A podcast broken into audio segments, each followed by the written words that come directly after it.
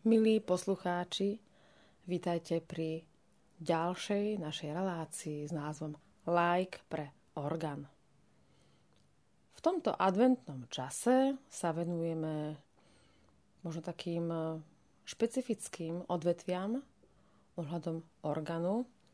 Dnes na základe takého menšieho vianočného upratovania som si opäť chytila do rúk knihu, ktorá sa volá Historické orgány na Slovensku – a autorom tejto knihy sú dvaja páni, pán doktor, teda lekár, Karol Wurm, lekár v Liptovskom Mikuláši a doktor filozofie Otmar Gergej, historik v Nitre.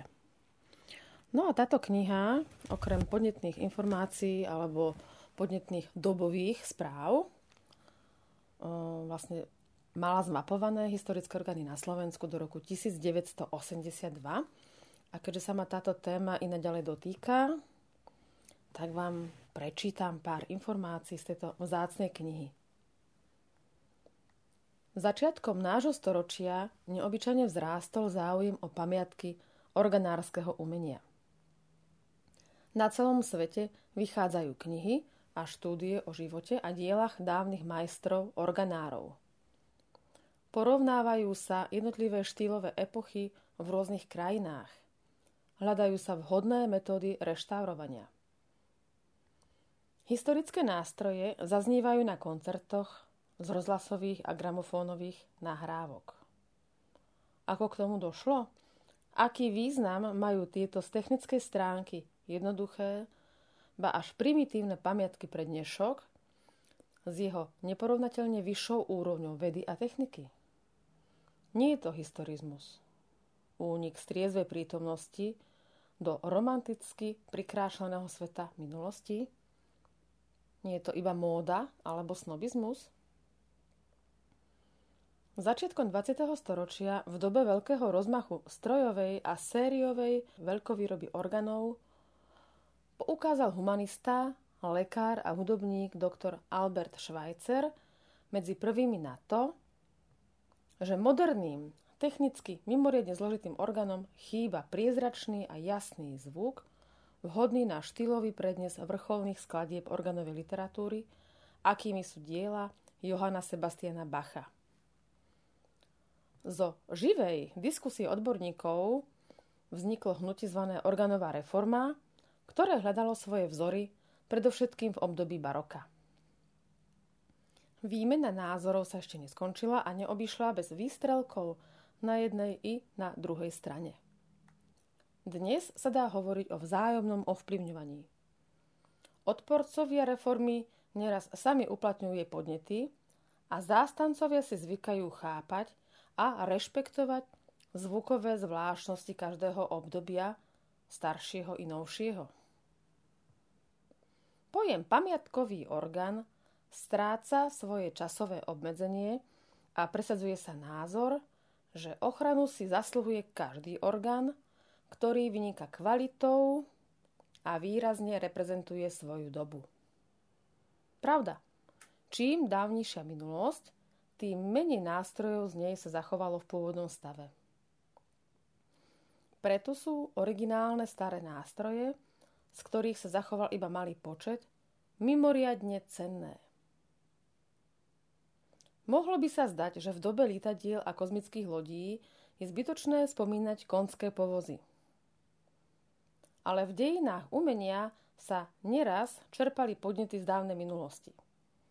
Starí organári nemali stroje a nepoznali logaritmy. Pracovali ručne a tvorili na základe empirických poznatkov získaných od predchodcov a doplnených vlastnou skúsenosťou a umeleckým cítením. Zvýšená pozornosť venovaná ich dielám však predsa silne ovplyvnila dnešnú výrobu tak zo zvukovej ako i z technickej stránky.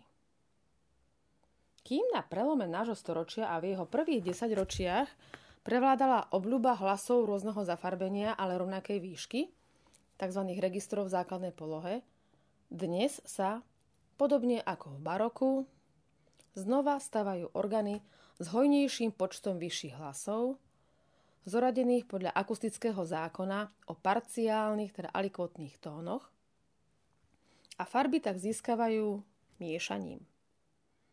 Zdá sa, že takto zostavený súbor registrov, teda dispozícia, lepšie zodpovedá povahe nástroja. K rozhodujúcim faktorom, ktoré určujú zvukový obraz orgánu, papri, potri. Patrí popri dispozícii aj tzv. menzúra, to je pomer výšky a šírky píšťal a výrezov.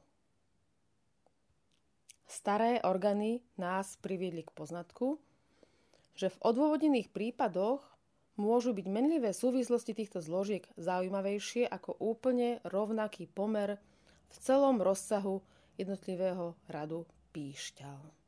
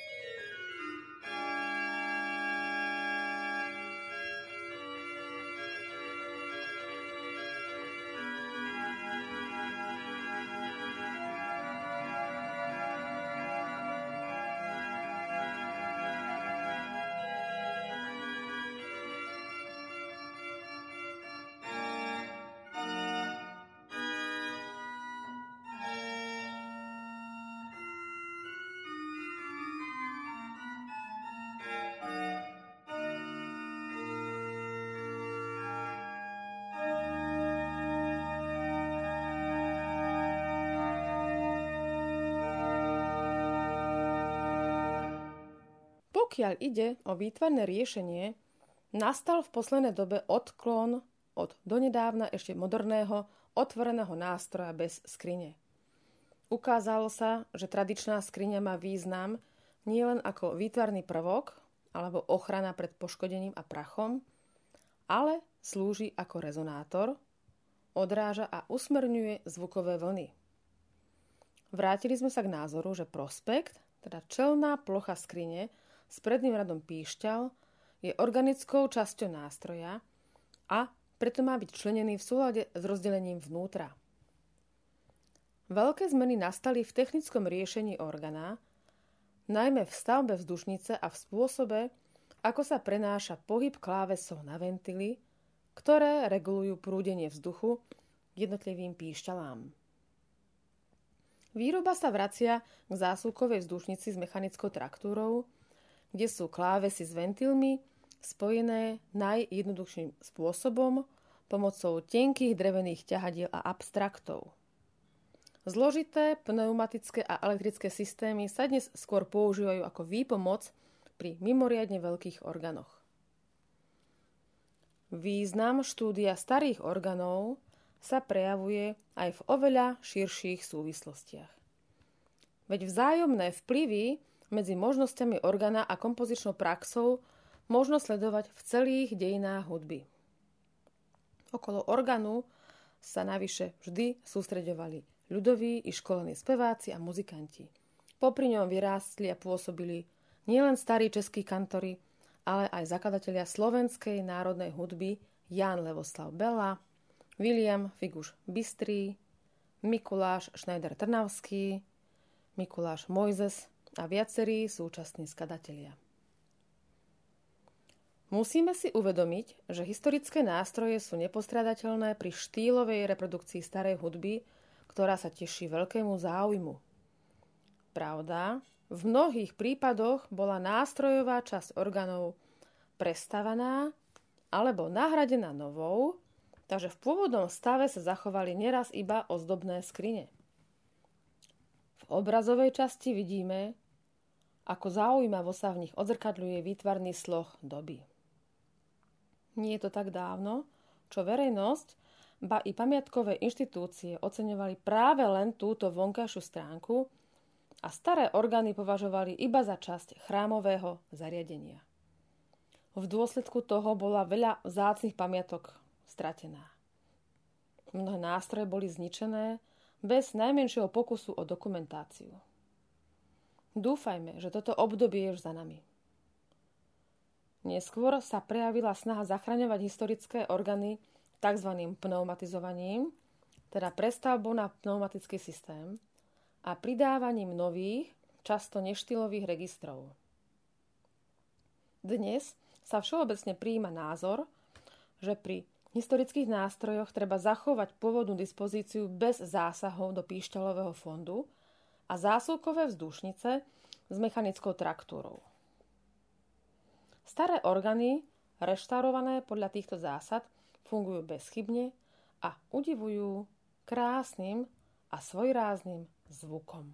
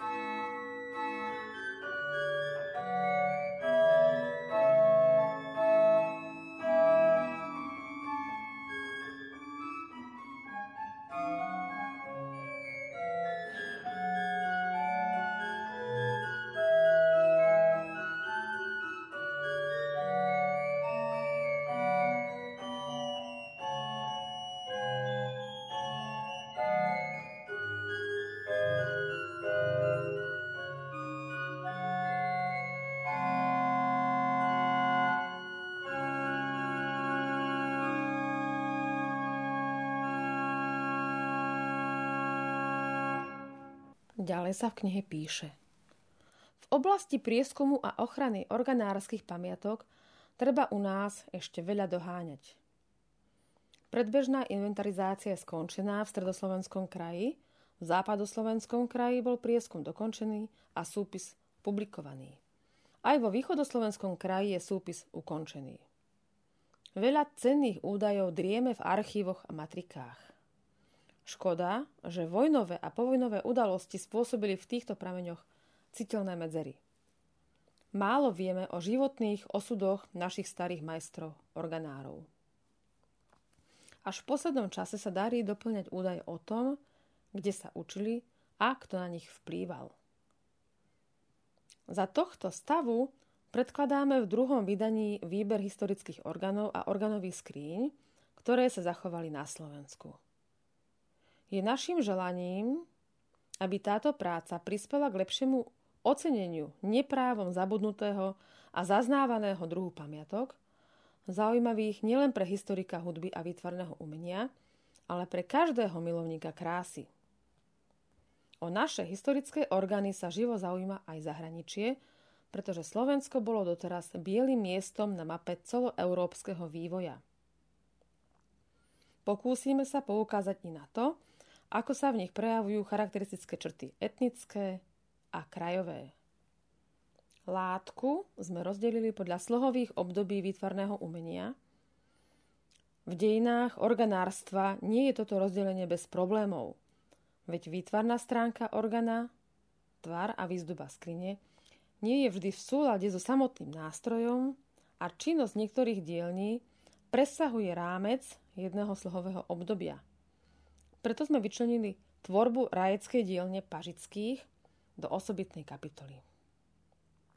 Toľko na vysvetlenie, prečo sme nezvolili prísny chronologický sled alebo regionálne rozdelenie. V záujme primeraného rozsahu knihy sme sa obmedzili na to najdôležitejšie a najzajímavejšie. Názvy registrov uvádzame podľa pôvodného pravopisu. Ak sa nezachovali, doplnili sme názvy podľa zvyklostí majstra a jeho doby.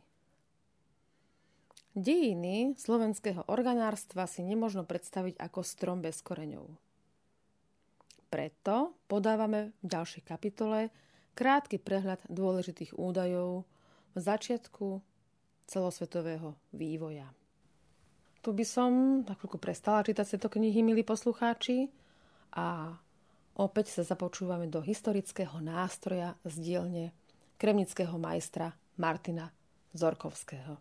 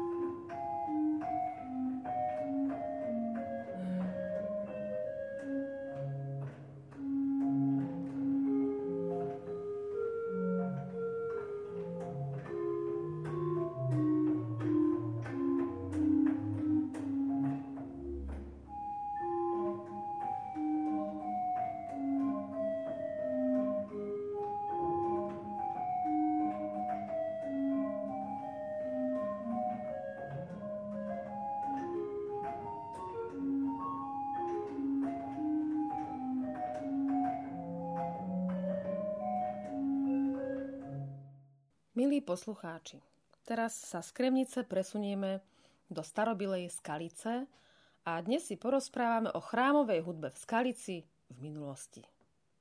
V stredoveku si Skalicu ako prirodzené centrum zvolilo za miesto svojho pôsobenia viacero reholí, pričom základ duchovného života v meste položili kláštory štyroch z nich.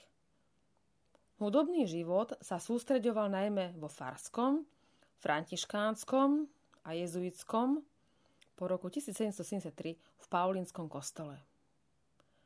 Kým jezuiti venovali pozornosť predovšetkým divadelným hrám s účasťou hudby, Paulíni, tak ako hudobníci farského a františkánskeho kostola, kládli väčší dôraz na chrámové, vokálno-inštrumentálne produkcie – Tradičným miestom pestovania chrámovej hudby v Skalici bol farský kostol svätého Michala, ktorý začali stavať po roku 1700, po roku 1372.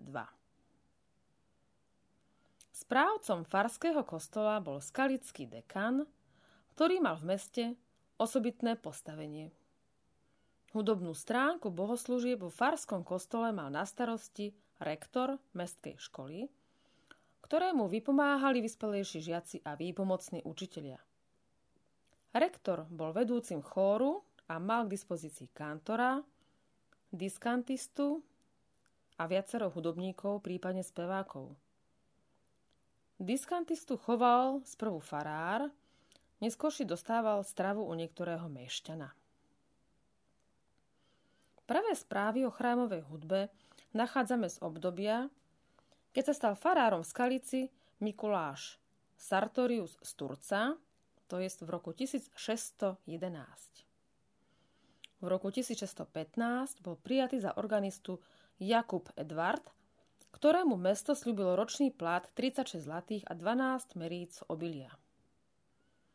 V roku 1616 sa spomína aj huslista Juraj a častejšie vystupujú trubači a tympanisti, lebo na zvýšenie osláv Často zaznievali fanfáry trúb za vírenia bubnov, ako napríklad pri vítaní kráľa v roku 1646, alebo na primície Václava Kubicu v roku 1660, alebo tiež pri prvej úradnej púti do Šaštína v roku 1733. V roku 1619 prijali za organistu Absoluna Lactancia za 36 zlatých a 8 meríc obilia ročne. Pozerám, že suma bola podobná, akorát mu dali už to obilie o 4 merice menej. Odvtedy je na chóre vedľa rektora školy, ktorý bol akoby regent chory, aj organista a prirodzene tam boli aj speváci. O čulom hudobnom živote vo farskom kostole svedčí i fakt, že tam boli dva orgány – Prvý orgán vo farskom kostole stával v roku 1619 pražský organár Tobiaš Hanzel, ale o rok na to kostol vyhorel. Veľký význam pre ďalší rozvoj chrámovej hudby mala bez pochyby tzv. Ferdinandov orgán. Jedná sa o 16-registrový nástroj, ktorý daroval mestu král Ferdinand III v roku 1646 na znak vďačnosti za pohostenie ktorému mesto poskytlo počas jeho dvojtýždňového pobytu v meste v roku 1643. Orgán však dostávali až v roku 1649, čoho dôkazom sú nápisy, ktoré našiel Sasinek vo vnútri nástroja, že orgán postavili v roku 1649 Daniel Bauer zo Štrásburgu, Ignác Pfeiffer z Tešína a Josefus Zolnaj Socius. Gergej a Wurm sa na základe týchto mien domnievajú, že títo pomocníci boli pomocníkmi videnskému majstrovi Johanovi Vekerlovi a na orgáne dodnes znotovaný úryvok melódia nápis Aria Invictissimi Imperatoris Ferdinandi Tercii. Od roku 1670 sa spomínajú ako zamestnanci mesta kostolní hudobníci. Diskantista a altista, takže chlapci študenti, ďalej tenorista a basista, ktorý mesto v roku 1677 vyrúbilo osobitnú daň na platy. Diskantista a altista dostávali stravu a ošatenie, tenorisa a basista mali plat. Okrem nich boli platení dvaja huslisti, dvaja trubači, tympanista a organista. Za kanonickej vizitácie v roku 1788 mal kostol platených deviatich hudobníkov. Organistu, dvoch huslistov, pričom prvé husle hral samotný regent chory, dvoch trubačov a spevácké kvarteto. Okrem nich však zaiste zaučinkovali aj iní hudobníci, lebo medzi inventárom chóru sa udáva 5 trúb, 5 huslí, 4 páry rohov, viola, violončelo a kontrabas. Ďalej fagot a dva páry tympanov. Okrem toho boli na chore 4 červené rúcha pre muzikantov. Vďaka záznamom kanonických vizitácií, ktoré sú uložené v biskupskom archíve mesta Trnava, poznáme aj viaceré mená skalických hudobníkov Farského kostola. Na začiatku klasicizmu bol významným hudobníkom v Skalici predovšetkým Martin Kučík.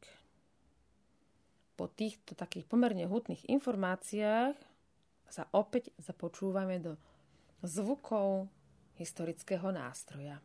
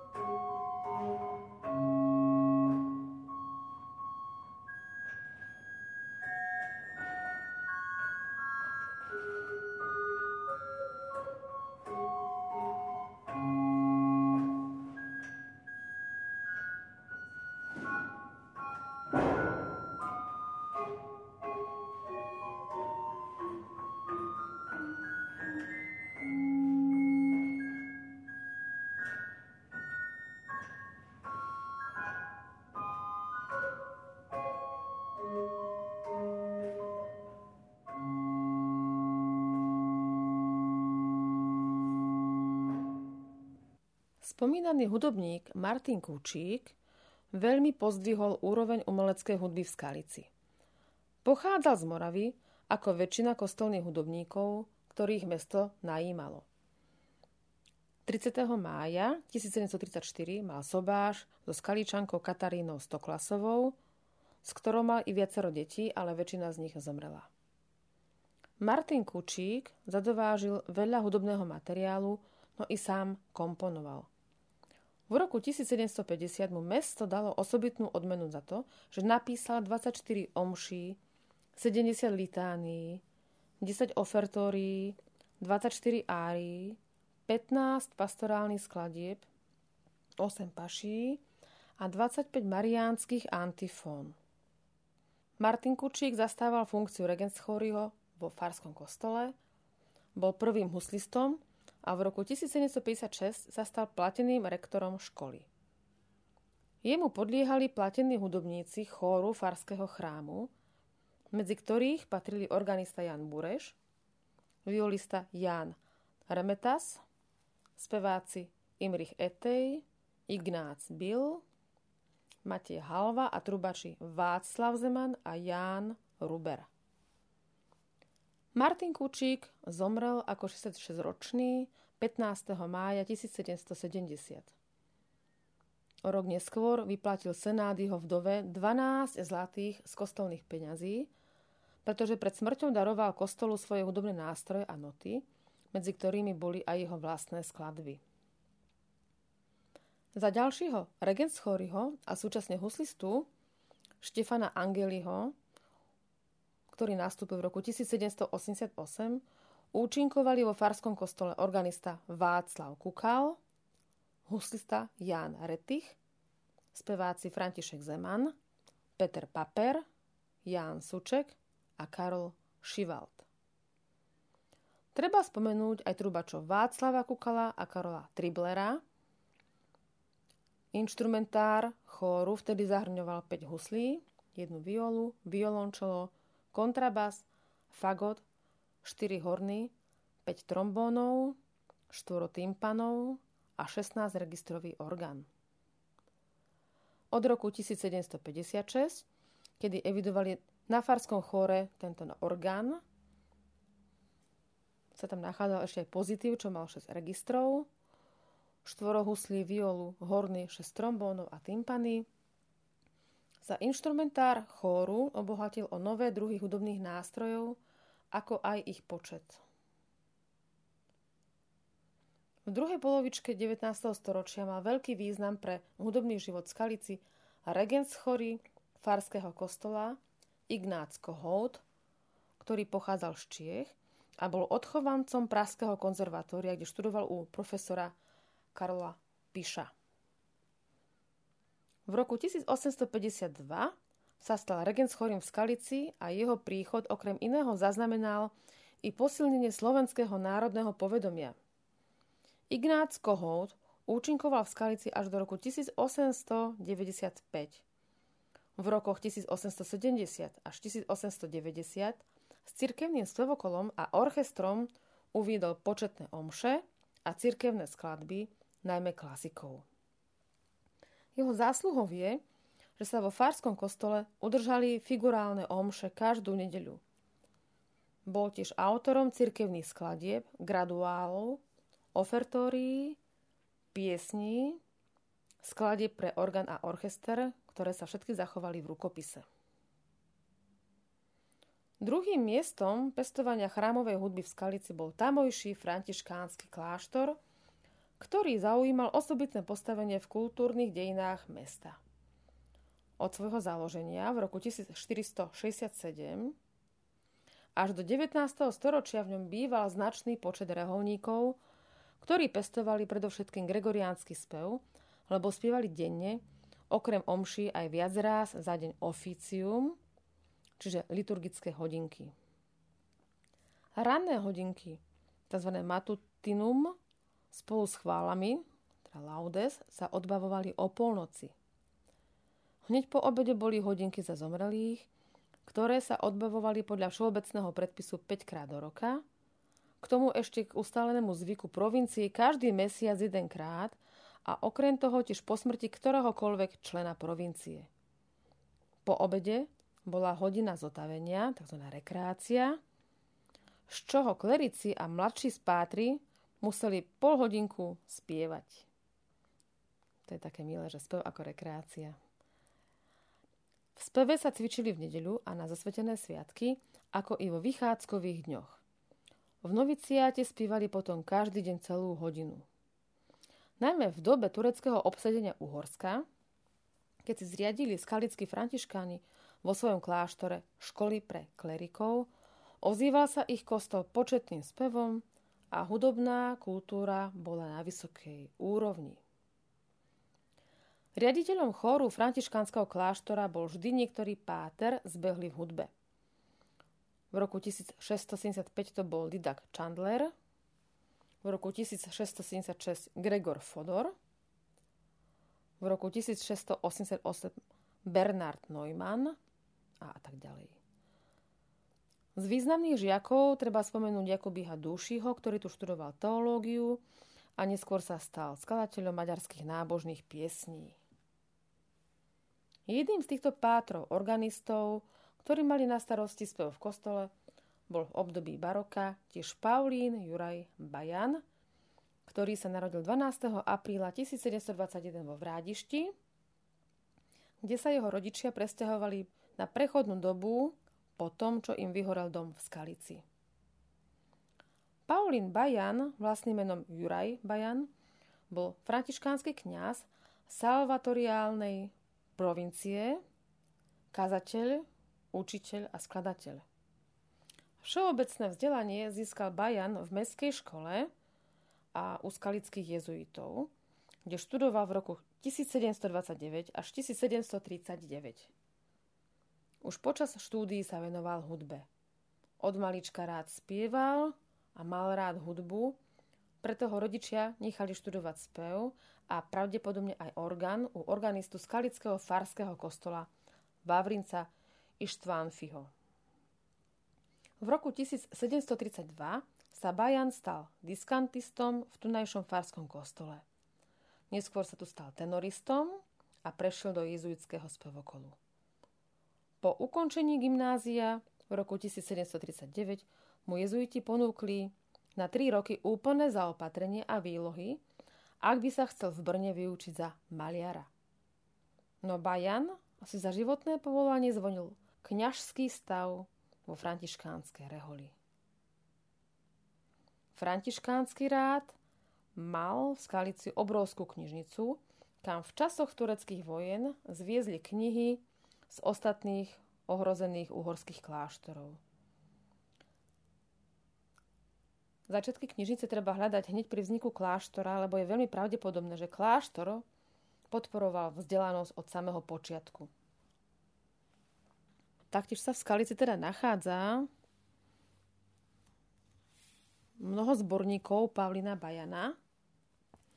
Zostali po ňom štyri zväzky slovenských vlastnoručne písaných kázní, okrem tých hudobných. V skalickej františkánskej knižici sa opatroval aj zväzok Devoty Sermones Quadra Gezimales. Pardon za moju latinčinu ktorý bol teda kvartového formátu a mal 746 strán. Ďalším miestom, kde sa pestovala v Skalici hudba, bola bohoslužobná miestnosť a neskôr kostol skalických evanilikov. Protestantizmus sa neujal v Skalici tak skoro ako v iných mestách, kde bolo nemecké obyvateľstvo. Zjavoval sa až v 70. rokoch 16. storočia a priniesli ho akiste pristahovalci z Moravy a Čiech. Lebo ako možno pozorovať z rôznych zápisov v knihách, veľká časť obyvateľstva bola českého pôvodu. Už pred rokom 1575 sa spomína v Skalici ako kantor tento pán, ktorý sa volá Štefan Račicenus. Áno, dobre čítam. Račicenus pochádzal z Račíc na Morave. Tento pán tu pôsobil ako kantor, ktorý nielen pri bohoslužbách spieval, ale aj deti učil. Potom mal pomocníka, pána Andreja Šupku z Prievidze. Ten pôsobil v Skalici v rokoch 1570 až 73. a neskôr sa stal rektorom v Novom meste, pravdepodobne nad Váhom. Po ňom do roku 1579 pôsobil v Skalici Juraj Filaretus z Krupiny. Obaja sa neskôr stali evanilickými duchovnými. Keď v roku 1611 na základe nariadení arcibiskupa Forgáča museli evanelici opustiť kostol svätého Michala, ktorý spoločne užívali s katolíkmi, ponúkli im na vykonávanie bohoslúžieb svoje domy skalické rodiny. V roku 1613 si kúpili skalickí evanelici od Petra Révaja, župana Turčianskej stolice, dom na Potočnej ulici za 150 zlatých. V roku 1619 boli rozdelené statky skalickej fary na dve polovice, pričom jedna prináležala rímsko-katolickému farárovi a druhá evangelickému. Niekoľko rokov potom zase obe cirkvy využívali spoločne farský kostol svätého Michala. 11. mája 1648 sa začali na Potočnej ulici stavať vlastný kostol a evanelici ho dostávali v roku 1650. V roku 1671 im mesto, kostol zhabalo a pridelilo jezuitom. Ďalší kostol si evanelici stávali v roku 1796. Základný kameň bol položený 12. mája. Stavba sa konala veľmi rýchlo, lebo už 8. oktobra 1797 sa konala posviacka nového chrámu. Dňa 2. októbra 1797 bol v novopostavenom evangelickom kostole inštalovaný orgán trnavského organára Valentina Arnolda, ktorý zakúpil za 100 zlatých investor Michael Langhofer a daroval ho cirkvi. 2. februára 1947 bol schválený okrem iného aj rozpočet na nový orgán od firmy Melcer – Nový orgán prišli namontovať robotníci firmy Melcer z Kutnej hory 17. marca, pričom 30. marca na kvetnú nedeľu sa už hralo s elektrickým pohonom, takže už nebolo treba šlapať mechy. Z významnejších evangelických kňazov, ktorí tu pôsobili, je potrebné spomenúť Jana Sinapia Horčičku, ktorý bol kazateľom v Skalnici až do roku 1656. Z hudobníkov spomenieme skalického rektora Adama Škultétyho, ktorý sa narodil 20. decembra 1748 v Kšinej závade pod Čiernym vrchom, okres Topolčany. V rokoch 1770 až 1783 zastával funkciu kantora v Trenčine, kde úzko spolupracoval s tamojším farárom Jánom Zúbkom, chýrnym kazateľom a autorom chrámovej agendy. S ním konzultoval škultety, rôzne rukopisné kancionály, nápevov s číslovaným basom. Spolu sa potom podielali na unifikácii liturgie latinských evangelických zborov a boli propagátormi tzv. spievajúcej cirkvy. Počas pôsobenia v tomto meste sa začali aj škultétyho počiatočné práce na jeho melodiatúre a ne partitúre, ktorá je jeho celoživotným dielom. Rukopis tejto pamiatky potom Škultety vyhotovil v roku 1797 v Skalici a neskôr pôsobil Škultety ako kantor v Horných Ozorovciach. Od roku 1784 až do svojej smrti bol rektorom latinskej školy v Skalici. Tu by som dala takú krátku prestávku. Opäť sa budeme venovať tónom historického nástroja Martina Zorkovského.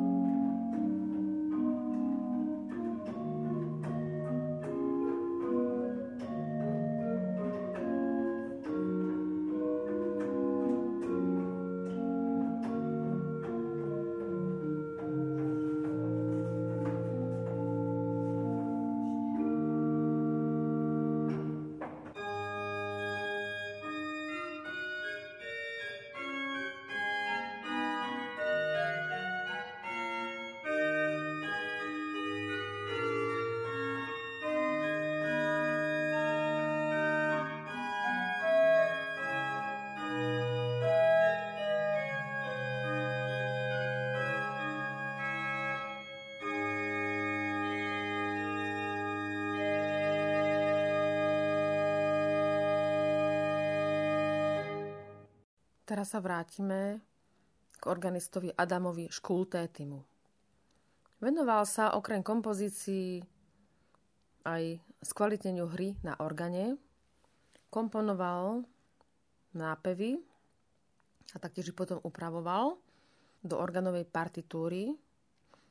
Posledných 5 rokov života bol Škultéty veľmi vážne chorý, nevádal učiť, preto mal dvoch pomocníkov, Martina Dlhého a Daniela Šidlaja. Adam Škultéty umrel počas modlenia dňa 14. júla 1803. Opäť ďalším významným hudobníkom bol slávny organista Michal Kúcky, ktorý sa narodil 21. septembra 1828 v Skalici. Študoval v Skalici, v Komárne, v Bratislave a evangelickú teológiu vo Viedni. Neskôr učil v Banskej Štiavnici, v Skalici, opäť v Banskej Štiavnici, v Bekeskej Čabe a od roku 1863 až do svojej smrti pôsobil na Brezovej, kde založil aj chýrny, spevokol a zbor.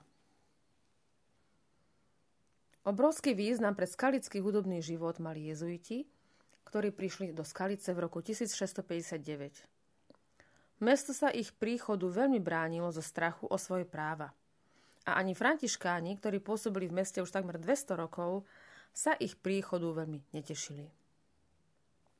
V roku 1693 si začali jezuiti stávať na námestí vlastný kláštor a roku 1697 sa do ňoho nasťahovali, hoci ešte nebol dokončený.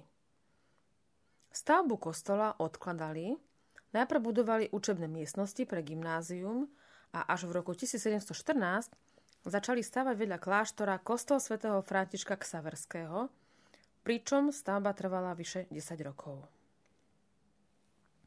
Už v roku 1662 otvorili jezuiti v Skalici prvé triedy latinského gymnázia, ktoré navštevovali žiaci z celého severného záhoria. Takto sa Skalica stala kultúrnym strediskom kraja a tým sa začala nová etapa vo vývoji kultúry v meste. Pri stavbe novej budovy školy po požiari v roku 1729 bol založený v jezuitskom gymnáziu tiež osobitný trakt pre hudobníkov. Tu žiaci natvičovali cirkevný spev a inštrumentálne hudobné diela, aby aj po tejto stránke boli aktívne činní pri náboženských obradoch v chráme, pri procesiách a podobne. Nie je divu, že aj bohoslužby v ich kostole sa po hudobnej stránke vyrovnali bohoslužbám vo farskom kostole. Jezuiti mali 11 stálych hudobníkov, ktorí boli zväčša študentmi na ich škole a za účinkovanie na chóre dostávali v kolegiu zadarmo byt, stravu, ošatenie, knihy. Podľa inventára z roku 1773, ktorý zapísala úradná komisia po zrušení jezuitov, bolo na chóre skalických jezuitov okrem orgánu s desiatimi registrami 55 hudobných nástrojov. A to 4 nové trúby, 3 staré trúby, 5 orifícií, priznám sa, že neviem, čo sú to orifície, 3 dlhšie stekly, 8 kratších stekiel, no, tu budem potrebovať asi nejaký záhoracký slovník, Ďalej dva semitóny, 4 rohy, 5 okrúhlych stekiel, dve okrúhle stekly. No neviem, čo sú to tie stekly, pardon. A 4 orifícia, 5 huslí, dve violy, dva hoboje s mutáciami, dva tympany, jeden violón, takže kontrabas, jeden basetový roh a jeden fagot. Ďalej sa tu nachádzali noty 374 skladieb od rôznych autorov, ale iba 9 malo slovenský text. Udalosťami väčšieho spoločenského významu sa stali divadelné hry a deklamačné podujatia, ktoré skalickí jezuiti každoročne usporadúvali. O hudobnej zložke jezuitského školstva, ako uvádza Richard Ribarič, prezrádzajú však pramene veľmi málo – v tlačených libretách, programoch a obsahoch sa udávajú vstupy speváckých zborov, kde zaznievajú napríklad pod názvom symfónie, intermédia, ritornely a podobne. No žiaľ, nezachoval sa nejaký notový materiál. Do histórie jezuitského divadla v Skalici sa významne zapísala najmä inscenácia hry Katarína Gurcia Norum Regina, Katarína Kráľovská, ktorá bola zahraná v roku 1701. Divadelný program k tejto hre bol dvorečový, to je latinsko-slovenský. Jedná sa nie len o prvý tlačený program k skalickým jezuitským predstaveniam, ale tiež o prvý slovenský program z jezuitského divadla na Slovensku. Inscenácia bola predvedená na počesť Františka Antona Gesingera, kráľovského úradníka z Bratislavy, ktorý údajne financoval aj výdavky spojené s touto inscenáciou. Z viac stránkového programu sa dozvedáme, že v ňom účinkoval i hudobný zbor. Táto výpravná školská hra, v ktorej sa uplatnila hudba aj balet, sa stala nielen najznámejšou inscenáciou izuitského divadla v Skalici, ale dala sa významne zapísať do celkových dejín jezuitského školského divadla na Slovensku. Súčasne s jezuitmi sa začali budovať v Skalici kláštor i Paulíni, ktorých volali bielými mníchmi. 5. januára roku 1714 získali čiastočne darom a čiastočne kúpou od Evy Madoščáni dom v Potočnej ulici, kde si potom začali budovať vlastný kostol a kláštor. O hudobnom živote Pavlínov Skalici vieme málo. Vieme len, že nutový archív a inštrumentár chóru Pavlínskeho kostola v roku 1788 zahrňal 83 chrámových skladieb a 20 hudobných nástrojov, čo možno považovať za dostatočný doklad pozornosti, ktorú táto rehoľa venovala hudbe. Milí poslucháči, tieto hutné informácie o veľmi kultúrnej oblasti, aspoň v daných storočiach, v meste Skalica, tieto hutné informácie sú opäť z časopisu Záhorie, ročník 15. a doba vydania časopisu rok 2006. Tento časopis vydáva Záhorské múzeum Skalica ako vlastevedný časopis venovaný dejinám, tradíciám, prírode a kultúre Záhoria. Je to pre mňa pekné zistenie, že v časopisoch malého a formátu eh, si nájdú všetci z tej svojej oblasti, ktorá ich zaujíma veľmi pekné čítanie. Takže áno, aj pre mňa boli mnohé informácie veľmi podnetné. Rada sa do Skalice vrátim.